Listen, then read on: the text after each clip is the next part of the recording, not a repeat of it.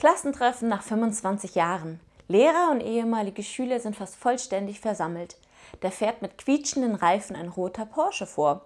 Heraus steigt hektisch, das Handy noch im Ohr, ein Mann mit alles vom feinsten Aura. Während er noch telefoniert, schauen alle raus und rätseln, wer das wohl sein könnte.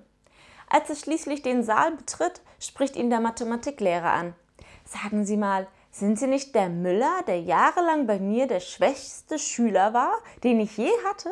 Ja, der bin ich. Ich hätte nicht gedacht, dass mich nochmal jemand erkennt. Darauf der Lehrer, ja, aber sagen Sie mal, wie kommen Sie denn zu so offensichtlichem Wohlstand? Mit Ihren Mathematikkenntnissen kann das doch wohl nicht zusammenhängen, oder?